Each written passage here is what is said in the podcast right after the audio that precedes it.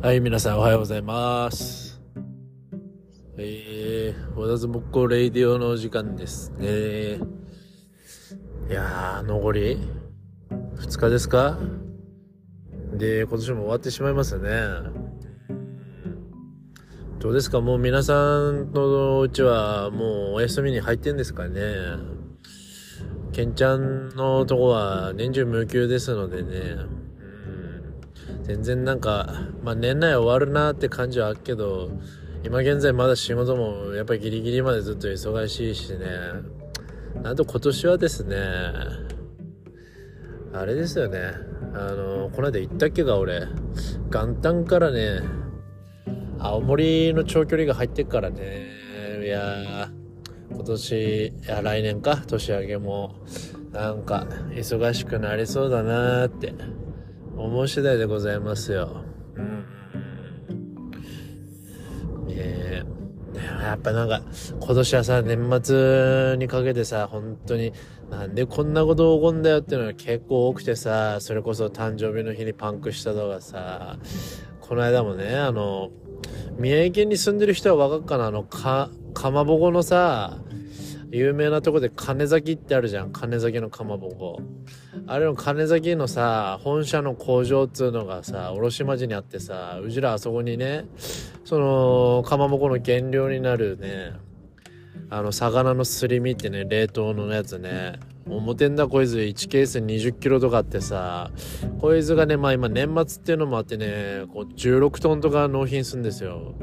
16トンとかあってやっぱりね、1回で持っていけねえからね、2往復とかするんですよね。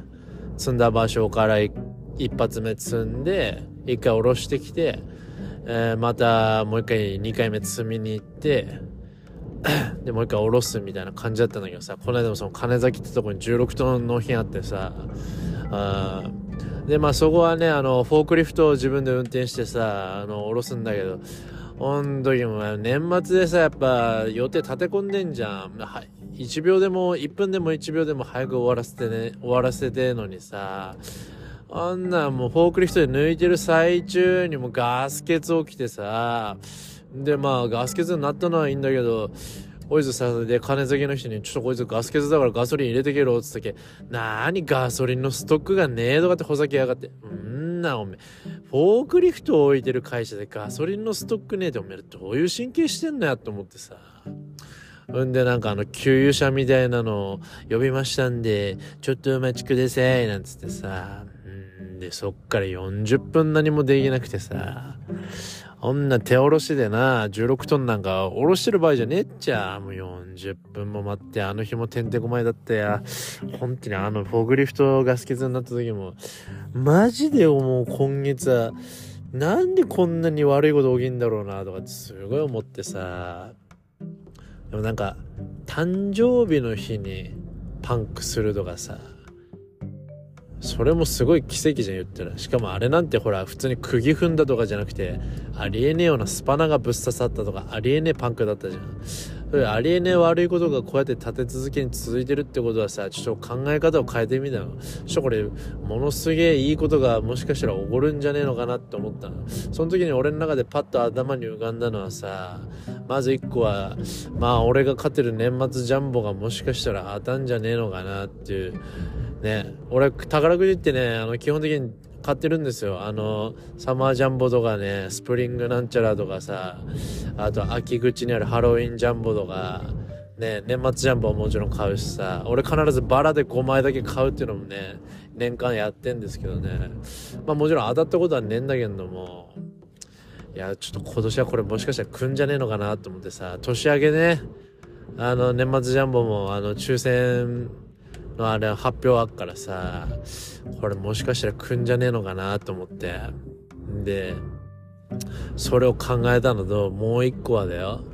こいつまあこんだけ立て続けに嫌なことが起きてるっつうことはいよいよ俺の片思いの渡辺淳ちゃんへのね声が成就するんじゃないのかなってね思ってた次第でございます、うん、どちらかはね必ず夢を叶えれるようにね、ケンちゃんはね、そんな悪いことを受けながらも、謙虚に頑張っていきたいと思う次第でございますね。うん。あともうこの散々ね、あのバカ純也にイエス・キリストだとかバカにされてきたけど、ね、12月31日はあの日曜日なんでね、お休みなんですよ、仕事。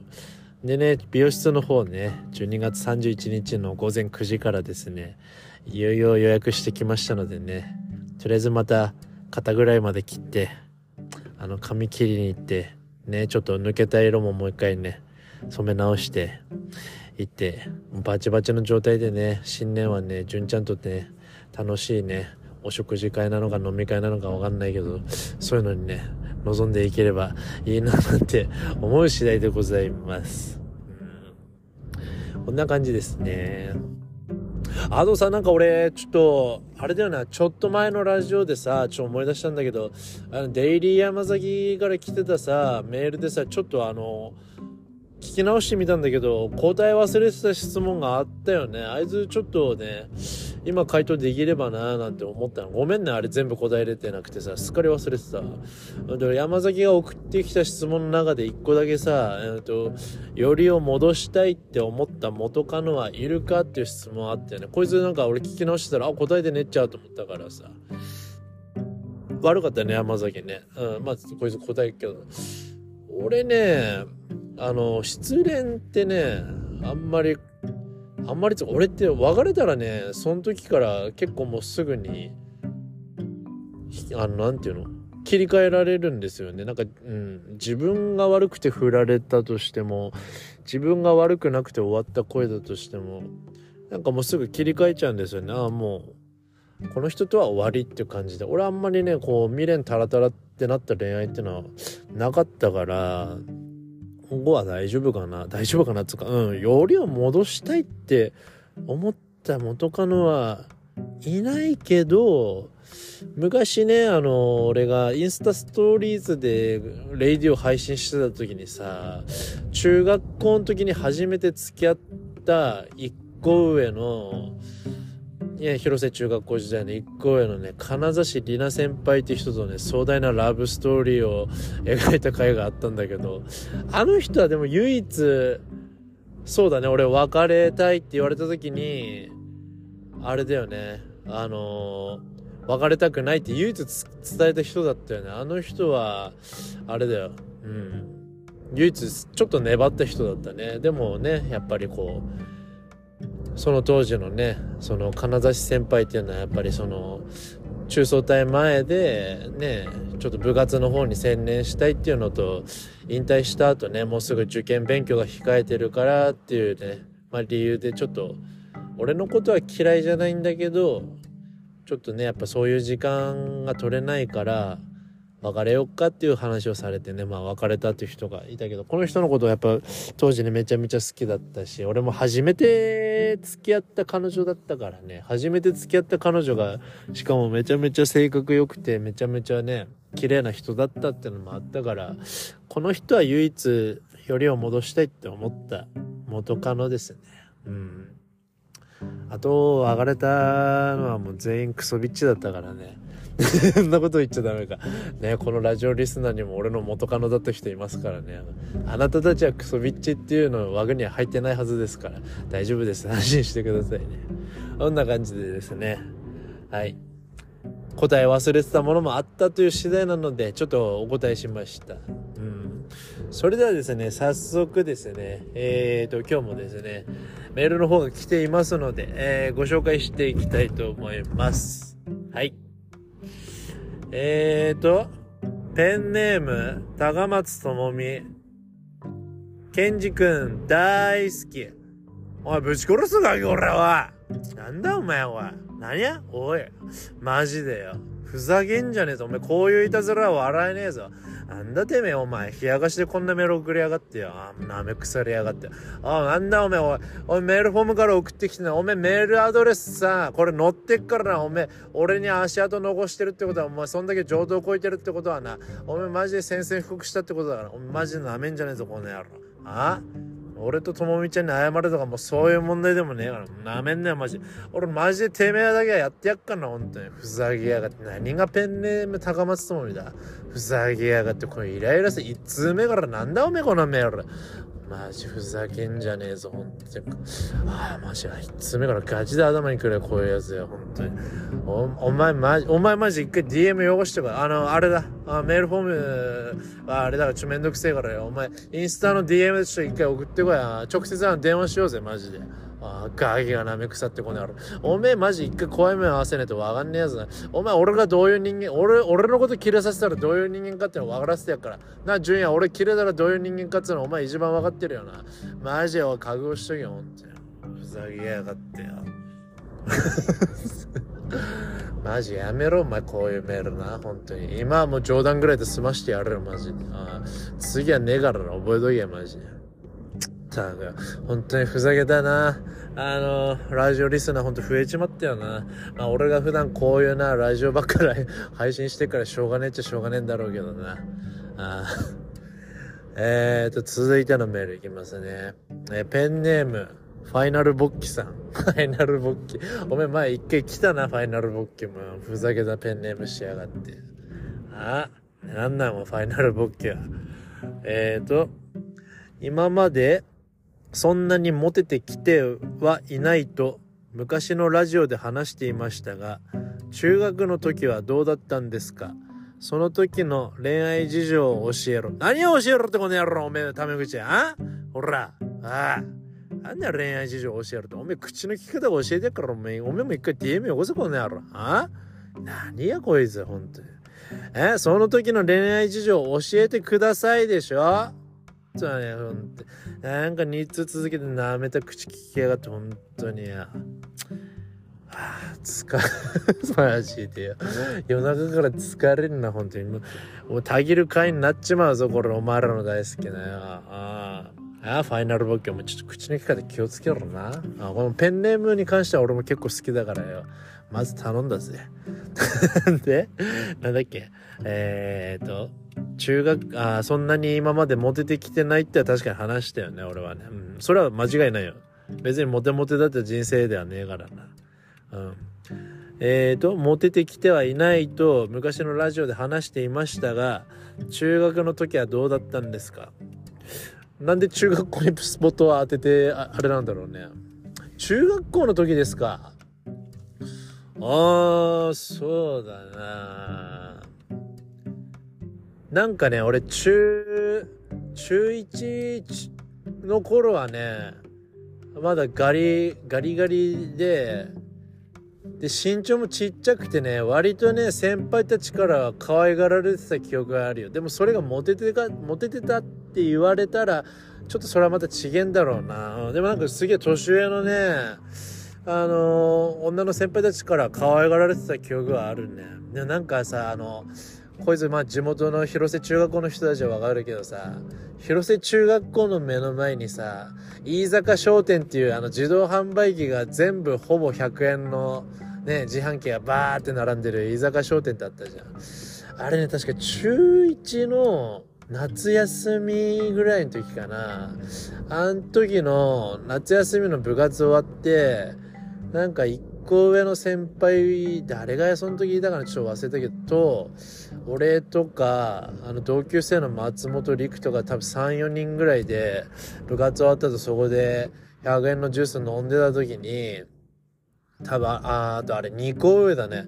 俺らの広瀬中学校のすぐ隣に大沢中学校ってとこあってさ、そこも、まあすごいヤンキー多い中学校なんだよね。すぐ隣なんだけどね。あそこの2校上のさ、名前もわかんないさ、女の先輩いてさ、俺が中1の時は当時中3だよね。なんか、夏休みってこともあったからなのか普段からなのか分かんないけどいきなし金髪の女の先輩いてさ、ね、当時流行ってもガルフィーのさ半袖半ズボンのセットアップ着てであのベタにキティさんとか履いてさでもう一人なんかちょっとデブの女のもう一人金髪の女の先輩とさ現茶で二血しててさノーヘルでさ、で、飯坂商店のとこに来てさ、うわ、おっかねえ、やっぱ女っつっても二つも年離れて、こんなヤンキーな先輩おっかねえなって思ったら、確かね、俺の記憶だと、あれではその中の不良の女子の先輩の一人が、バスケ部の先輩誰かと知り合いで、なんかそこで、おー、誰誰みたいな感じで、誰先輩とだったかな？あれなんかちょっと思い出せねえけど、なんか、あ、何？部活でも、部活帰り？みたいな感じで、その女のヤンキーの先輩となんか喋っててさ、で、なんかその、喋ってたんだよ。その時に、その、デブじゃない方の、ヤンキーの、ガルフィーの半袖のセットアップ着た女のね、すごい不良の先輩がさ、なんか、あの子可愛いね、みたいな感じでなんか俺目つけられてさ。で、俺それがすげえ怖くて、えちょ、ちょっとこっち来なよ、みたいな感じでなんか迫ってきて、で、俺マジで怖くて走って逃げたんだけど、思いっきし服掴まれて、よっしゃ、遊んでけよ、お前、みたいな感じになって、そうそうあ、俺もうやばい、このまま俺は襲われて、童貞奪われて終わるんだ、ってね、思ってね。で、その時もね、その一個上のバスケ部の先輩が、いや、ちょっと、こいつはまだ、あれなんで、ちょっと怖がってんでやめてあげてくださいみたいな感じでさ、ね、なんか止めてくれてね。あの先輩にね、俺しばらくそっからストーカーされたんだよな。本当に怖くてね、夏休み終わるぐらいまでね、なんか結構粘着されてさ、おっかねがったな、あの先輩。マジ超不良だったもんね。でも今思えば結構可愛い人だったんだけど、中1の時はやっぱ2、中1の時の2個上ってだいぶ大人に見えるじゃん。学年で言ってたら2個しか変わんねえけど、でもやっぱ当時の2個上ってのはもうすごく大人に見えたし、ほんと怖くてさ、こう、あの先輩に一回狙われたってのはあるけど、今思えば付き合っててもいっぱい美味しい思いはできたのかな なんてね、そんなこと思う次第でございますよ。うん、そんなことはあったし、でもなんかその先輩と付き合うとかなかったけどね。ああ。まあ一発やっとけばよかったかなって思う次第でございます。そんな可愛い時代のケンちゃんもあるしね。なんだろう、中学校の時告られたこととかあったかな？ちょっと待って、今、ケンちゃんの記憶の中をちょっと今、あれしてみっからよ。ちょっと曲げ戻してみっからよ。ゼンマイみたいに。ああ、これでも本当にほとんど記憶ねえよな。本当にモテた記憶ってねえからな。ああ、でもね、同級生の、何部だったっけ？あの子バレー部だっけ？大泉圭ちゃんって子には一回告られたことあんだよ。そう。告られたんだからラブレターもらっただかだよな。で、なんか当時の俺は、あんまりタイプではなくて、振ったんだよ。で、ちょっとその、同時期かちょっとその後に今度ね、同級生の三橋野中ちゃんって子にも俺告られたんだけど、この子もちょっと当時の俺は、あの、タイプじゃなくてさ、振ったんだけど、これね、でも後々ね、成人式の時だったかな、会ったらこの2人マジで超めちゃめちゃ美人になってて、あれはちょっと後悔してね、マジで、あの時も、あー、ケイちゃんも野中ちゃんもマジで、一発ずつやっとけばよかったなって思うち、思う時代でございますね。はい。こんなこともありましたよ。すごい綺麗になったもんね、あの二人。マジあんな化けんのかっていうぐらいね。ああ。あと誰だろう。ああ、でもこいつは、あれだな。こいつも誰も知らねえかし、あ、知ってる子は知ってるな、多分。あの、同級生にね、飯塚花ちゃんっていてね、まあ、この子は同じ錦ヶ丘で、めちゃめちゃこの子は美人だったんだけど、この子ね、多分中学校ね、1年生とか結構不登校気味だったんだよね。で、中2で俺同じクラスになって、あの、あれだったんだよ。その時ちょいちょい学校来るようになってたんだけど、それでもちょっと不登校気味で、2年の時の俺の担任誰だっけ？安倍咲子だ。はいはいはい。あいつもクソみたいな先生だった。安倍咲子に、なんかね、一回ね、花ちゃんちに、もし帰る予定の時に花ちゃんちになんか渡してきてみたいな感じで、なんか、なんだっけ、なんか、プリントかな？プリントかなんかを、花ちゃんちにもしよかったら渡してきてくれみたいな感じで言われて、俺も軽くね、あ、いいよ別に、つって。で、花ちゃんちはね、あのー、あれだったんだ、あの、小学校の同級生の、林優太ってやつの家の隣の隣ってのは覚えてたからさ、持ってってね。そんでその時にその時に初めて喋ったぐらいだったんだよな。花ちゃん自体は広瀬小学校の時から知ってたけど彼女も確か東京だから転校してきた子だったんだよね。あ俺よりも後に転校してきたんじゃないかな。小学校56年生ぐらいからだよね花ちゃんは多分広瀬小学校に来たで、花ちゃん家に届けて、で、その時にね、なんか、最初お母さん出たんだけど、なんか、花ちゃん呼んでくれて、ね、同級生の子、なんか持ってきてくれてるよ、なんて、そこでね、花ちゃんに、あれしたんですよ、渡して、あ元気にしてる？なんて、そんな、ちゃん、ね、軽い感じの会話で、で、その時が多分ファーストコンタクトだったんだよね。同じ西京子に住んでたし可愛くて綺麗な子だったんだけどあんまり接点なくてね普通可愛くて綺麗な子なんつったらねもう俺とか陸なんかすぐに手出しちゃうんだけど そんなことしないでねなんかまあ不登校だったっていうのもあるけどね、まあ、俺ケンちゃんも優しいからそうやって家に持ってってあげて。これねそっからまあそれが理由かわかんないけど学校来るようになって花ちゃんは。不登校とかじゃなくなってね。で席も近かったんだよな2年の時。多分斜め前ぐらいでさ結構喋るようになって。んであれだよな。中2の多分冬ぐらいにさ花ちゃんと付き合ってねえんだけど俺なんか花ちゃんに一緒に帰ろうぜって言われてで一緒に帰った時に俺告られたんだよね花ちゃんにね。そう。で花ちゃんとは付き合ったんだよ。う。まあ、その時はなんか花ちゃんってどういう性格なのかわかんねえで付き合ってた。もただの顔が可愛くて優しいなぐらいの子で付き合ってたけど。そんなこともあったね。でもあれはあれだな。多分俺花ちゃんちにああいうなんかプリントとかああいうなの持っていかなかったら多分花ちゃんあそこまで俺に心開いてくれなかったよな。あ高校言ったら高校1年生の夏休みぐらいまで付き合ってたんであ俺ちげえな花ちゃんと付き合ったのは多分中3になってからだよな。中3も同じクラスだったんだっけ？ちょっと思い出せねえけど中2か中3俺同じクラスだったんだよな。中3から付き合って高1の秋ぐらいまで付き合ってたんだよな。そうでもあいつはなんで別れたんだっけかな。でも喧嘩別れとかではなかったから、その後も連絡取ってたし、なんか普通に成人式の時も仲良く飲んだりしたけどね。今多分ライズアップで働いてんだべあのなんか風の噂で聞いたけど。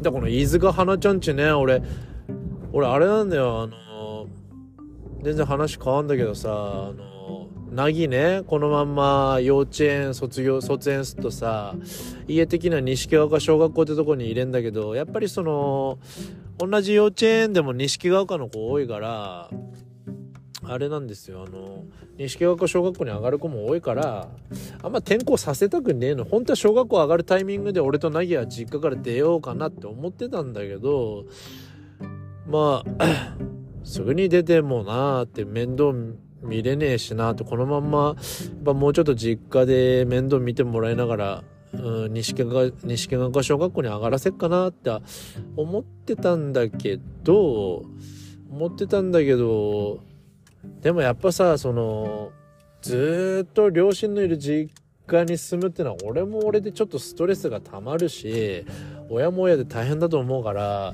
俺ね、ちょっとね、去年ぐらいからね、認識が置かないで、俺とナギだけで住む家をちょっと探してて、そう。なんかもう全然、賃貸の一軒家とかねえかなとか、賃貸のマンションとか空いてねえかなって探してたのに。一軒家でね。まあ、分、まあ、最悪分譲でもいいのかなとか思ったけど、あんまりこう俺は家を買うことに対してはさ、あんまりこう興味が惹かれないというか、俺は賃貸でいいやって思う人間なんだけど、なんかもう固定資産税とかもめんどくせえし、結局ね、ほら、俺が最終的に一人で住む家だったら一軒家じゃなくてもいいし、そ買う必要はねえのかなとか、俺死んだ後、まあ、なぎがその家売ってくれればいいやとか思えばあれだけど、まあ、賃貸で探しててさ。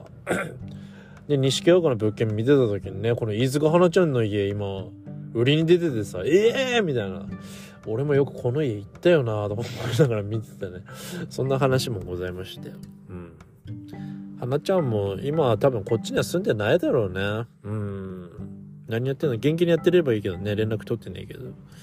うん。ただあれだな。花ちゃんってのは俺のファーストキスを奪った相手だったんだよな。うん。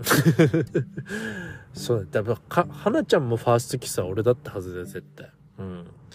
マジなんか俺らあの時初めてキスっていうの経験してな、あの、中3から高1まで1年ちょいぐらい付き合ったけど、マジでなんか覚えたてってのもあってお互いドキドキしちゃってね、マジ、この1年で結構信じられないぐらいキスはしたもんね。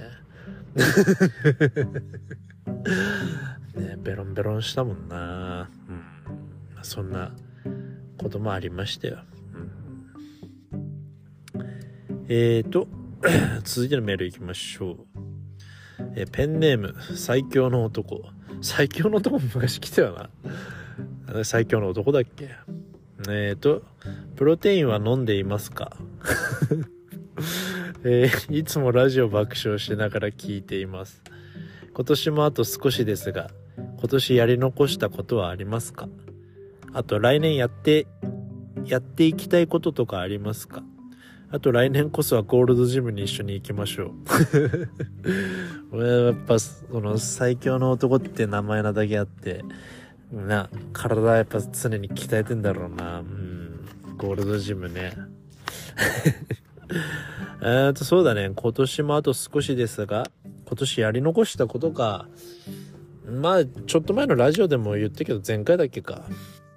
やっぱり、この、ちょっとここ2、3年多忙に多忙極めすぎて、やっぱりこう旅行とか行けてないなってのあったから、うん、年明けはちょっと、1回でもいいし2回でもいいから、ちょっと大きい旅行やりたいなって思うね。うん、俺もなんかやっぱ旅行とかできるように、あの、ちゃんと計画して貯金とかもね、毎年やってたし、そんぐらい楽しめるぐらいのね、お金はあるから、そういうのはやりたいね。うん。息子と2人で行くっていう旅行をちょっとやりたいなとか思うし仮にその恋人がねあのできた時にねまたちょっとまあその時は凪には申し訳ないけどちょっと両親にねその時だけ息子預かってもらって恋人と2人でこういう旅行行こうとかなんかそういうのもやってもいいのかなっていう。まあその父親業としての休業も俺的には必要だなって思ったし、やっぱり今こうやってね、24時間一緒にいる行動をしててさ、やっぱそれも思ったし、うん。俺も父親であり一人間だからさ、やっぱり、うん。自分自身のプライベートな時間も欲しいって思ったしね。うん。そういうのはやりたいよ、やっぱり。うん。あとなんだろうね、や、や、来年こそやりたいことが、うん。来年は、うんでも今んとこはそうかな。うん、パッと思い浮かぶのはそうだね。でも俺は、あれだな。大晦日の日には必ず2000、えー、と次だと2024年だよね。2024年の目標とかって俺必ず大晦日の日に全部書くからね。うん。10個以上書くの。10個ぐらいか大体。で、それをね、あのー毎年大晦日の日にこれはできた。これは達成できた。これ達成できなかったから来年に繰り越ししようって俺毎年やってっから。絶対皆さん目標を持って1年過ごした方が無駄になんねえからやった方がいいと思うよ。うん。俺が前言ったみたく、俺は今年、ナギの貯金をここまで貯めようとかって目標とか立てて、それに向かって毎日頑張っていけるからね。うん。そういうの、その毎日の頑張る、生きる機動力にもなるしねうんあ。とは、やっぱり、ね、もうずっと言ってっけどさ、なんかみんなネタだって思って言ってっかもしんないけど、俺マジで来年こそはね、やっぱ ちょっと時間とって、純ちゃんともデートしたいなと思ってからよ。うん、そういうのはやっていきたいね。そんな感じですかね。あ、30分喋ったね。うん。どうですかもう、明日？このラジオの配信は一応予定してんのは、12月29日配信分なんでね、明日の放送でいよいよラストとなりますよ、皆さん。覚悟はいいですか？ラズモコレイディオね、毎日配信で、毎朝、毎日配信とか月曜日から土曜日までね、毎朝7時から頑張って配信してきましてね、もう41回目ですか、これで。すごいね。41回も俺やったの頑張ったよね。よくこんなに喋れるよなとかさ、みんな DM くれたけどさ、語りが上手だとかさ、俺だってやったこと願ったけど、こんなに喋れるもんだなって思ったね、やってみて。うん。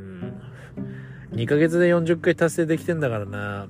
来年は100回、まあ、ちょっとまだどうなるかわかんないけど、週1配信になったとしても、100回は、でも、単純計算でいくといかねえのかな。うん。まあ来年1年もね、継続してやれていければなって思いますけど、何度も言いますがね、あの、このラジオ、えー、メールとか来なくなった時点で終了となりますんでね。まあ、あの、血芸ファイヤーだの、ファイナルボッキーだのな、そこら辺のマシュマロとか、ああいうデイリー山崎だなんだ、ヘビーリスナーどんどんついてきたけど、お前、お前らぐらいはちゃんと最後までメール汚せよな。うん。待ってっからよ。お前らのためだけにその時はラジオ配信してやっから。そんな次第でね、本日のね、ラジオの収録も終わりにしたいと思います。それではね、明日がね、年内最後の配信となりますので、まあ明日もね、なんかちょっとね、くすっと笑えるようなラジオ配信していければいいなと思う次第でございます。はい。それで今日も皆さん頑張っていきましょう。さようなら。